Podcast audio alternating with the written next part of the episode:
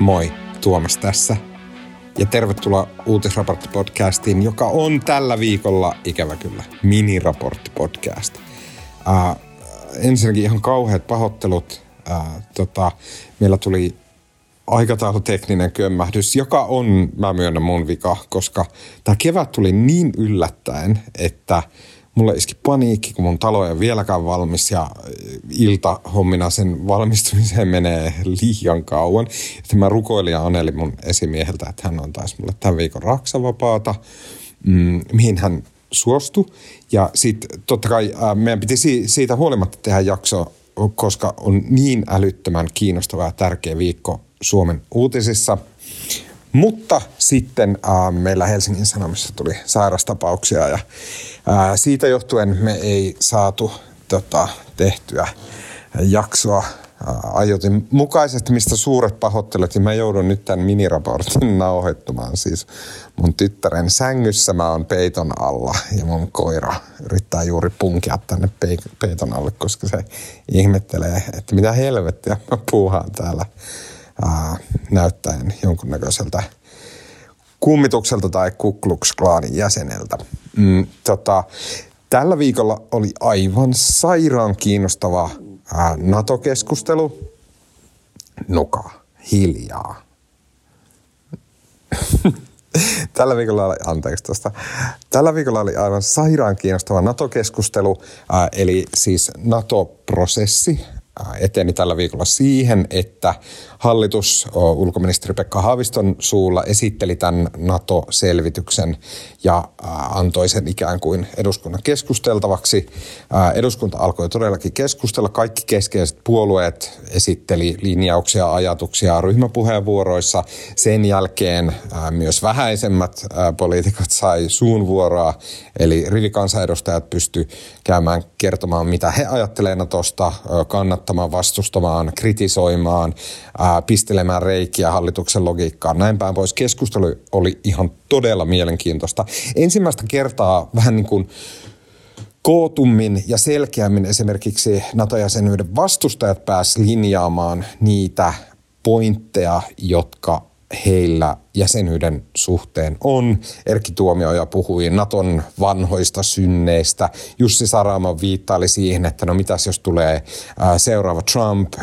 Jussi Saramo mun mielestä vähän käsittämättömästi yrittää ripustautua siihen, että meillä on jo EU-turvatakuut ja että hän pitää, että, että jotenkin NATO on vaan se, että Amerikka sotketaan tähän muuten hienoaan EUn turvatakuun mukaan, mikä ei ollenkaan pidä paikkaansa. En ymmärrä, miksi hän jauhaa sellaista. Ää, tota, sitten Ano Turtiainen kävi edustamassa NATO-vastustajien kunniakasta ja älykästä porukkaa ja tota, mm, piti jonkunnäköisenä hallituksen salaliittona, joka on alkanut jo vuosia sitten, missä Suomen kansa viedään kuin pässi narussa amerikkalaiseen giljotiiniin. Mun sanoja ei, Anon, Anolla oli vielä ehkä, ehkä fiksummin sanottuna asiat. Ähm, olisin Markolta halunnut kysellä hänen perspektiiviään siitä, että miltä tämä kaikki kuulostaa, samoin toki Almalta. Mutta nyt kävi tälleen, että mä höpisin täällä peiton alla ää, kotona yksikseen, niin mun koira yrittää koko ajan hirveällä raivalla ää, häiritä mua. Mm, mutta Marko lupas meidän ää, podcastin Slackissa, että ensi viikolla tulee olemaan niin kova jakso, koska hän haluaa puida kaiken tämän. Joten pahoittelut tästä. Uh, please, odottakaa ensi viikkoon. Ensi viikolla aivan mahtavaa. Tota, käydään kaikki tämän viikon asiat läpi ja myös ensi viikon asiat läpi. Ja nyt olette varmasti huomannut, kuten minäkin, että tullaan ihan mielettömän ihana kevät. Ah, mikä maapallo. Tulee jotenkin niin hyvä fiilis, paitsi paniikki tuosta raksasta. Mä olin jotenkin ajatellut, että mä saan sen talven aikana läpi, uh, mutta näin mä en. Mm. Olkaa niin hyviä, että ottakaa viltti, se voi olla NATO-lippu tai sitten Neuvostoliiton lippu, katsontakannasta riippuen. Uh, menkää se viltin kanssa lähempään aurinkoiseen notkelmaan ja heittäytykää siihen. Ottakaa mukaan Brysselissä pantua belgialaisten trappistimunkkien tekemiä ihania oluita, uh, viileitä oluita. Juokaa tuolla ihanassa kevät auringonpaisteessa ja helteessä.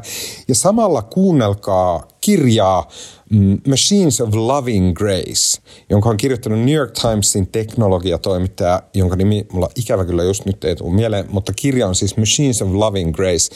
Mä oon etsinyt tosi pitkään semmoista keinoälyä, ää, valottavaa kirjaa, semmoista, joka kävisi läpi keinoälyn historian, koska mä tiedän, että se on supermatemaattinen ja etenee sille vaiheittain ja ää, välistä siellä tulee, mitä sanotaan, niin kuin keinoäly tai tekoäly talveksi, AI Winter, ja sitten taas tulee semmoisia pyrähdyksiä, jolloin aivan hillitöntä kehitystä tapahtuu. Ja mä uskon, että tämä kaikki kehitys, mitä keinoälyssä tapahtuu tällä hetkellä, niin se tulee olemaan määräävä tekijä meidän maailmassa ja yhteiskunnassa vielä meidän elinaikana aivan selvästi, niin kuin tavallaan jo on.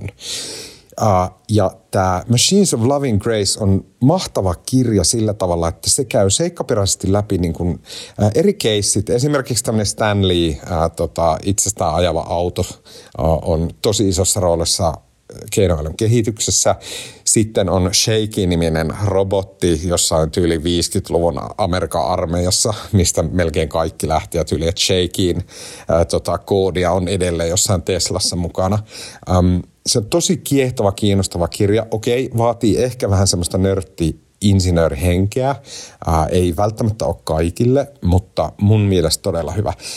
Ja siitä tekee sillä tavalla niin kuin hienon ja humaanin se, että tämä kirjoittaja vähän niin kuin arvioi joka vaihetta sen kannalta, että otettiinko tässä nyt askel siihen suuntaan, että me luodaan maailmaa, jossa koneet – ja ohjelmat ja appit ja palvelut korvaa ihmisen vai otettiinko tässä askel, jossa ne koneet ja tekoäly täydentää ihmistä ja niin kuin auttaa ihmistä eteenpäin ja niin kuin parempaan elämään. Mun mielestä se on oikeastaan itse, se on niin kuin älyttömän hyvä tapa arvioida tätä, että missä mennään keinoälyn kehityksessä. Mm. Machines of Loving Grace, erittäin hyvä kirja. Pahoittelut vielä kerran varsinaisen jakson puuttumisesta. Tämä oli miniraportti podcast ja mun nimi on Tuomas Peltomäki. Marko, Alma, minä, kaikki ollaan koolla ensi viikolla. Tällä hetkellä tällä peiton alla on vaan minä ja mun koira Nuka.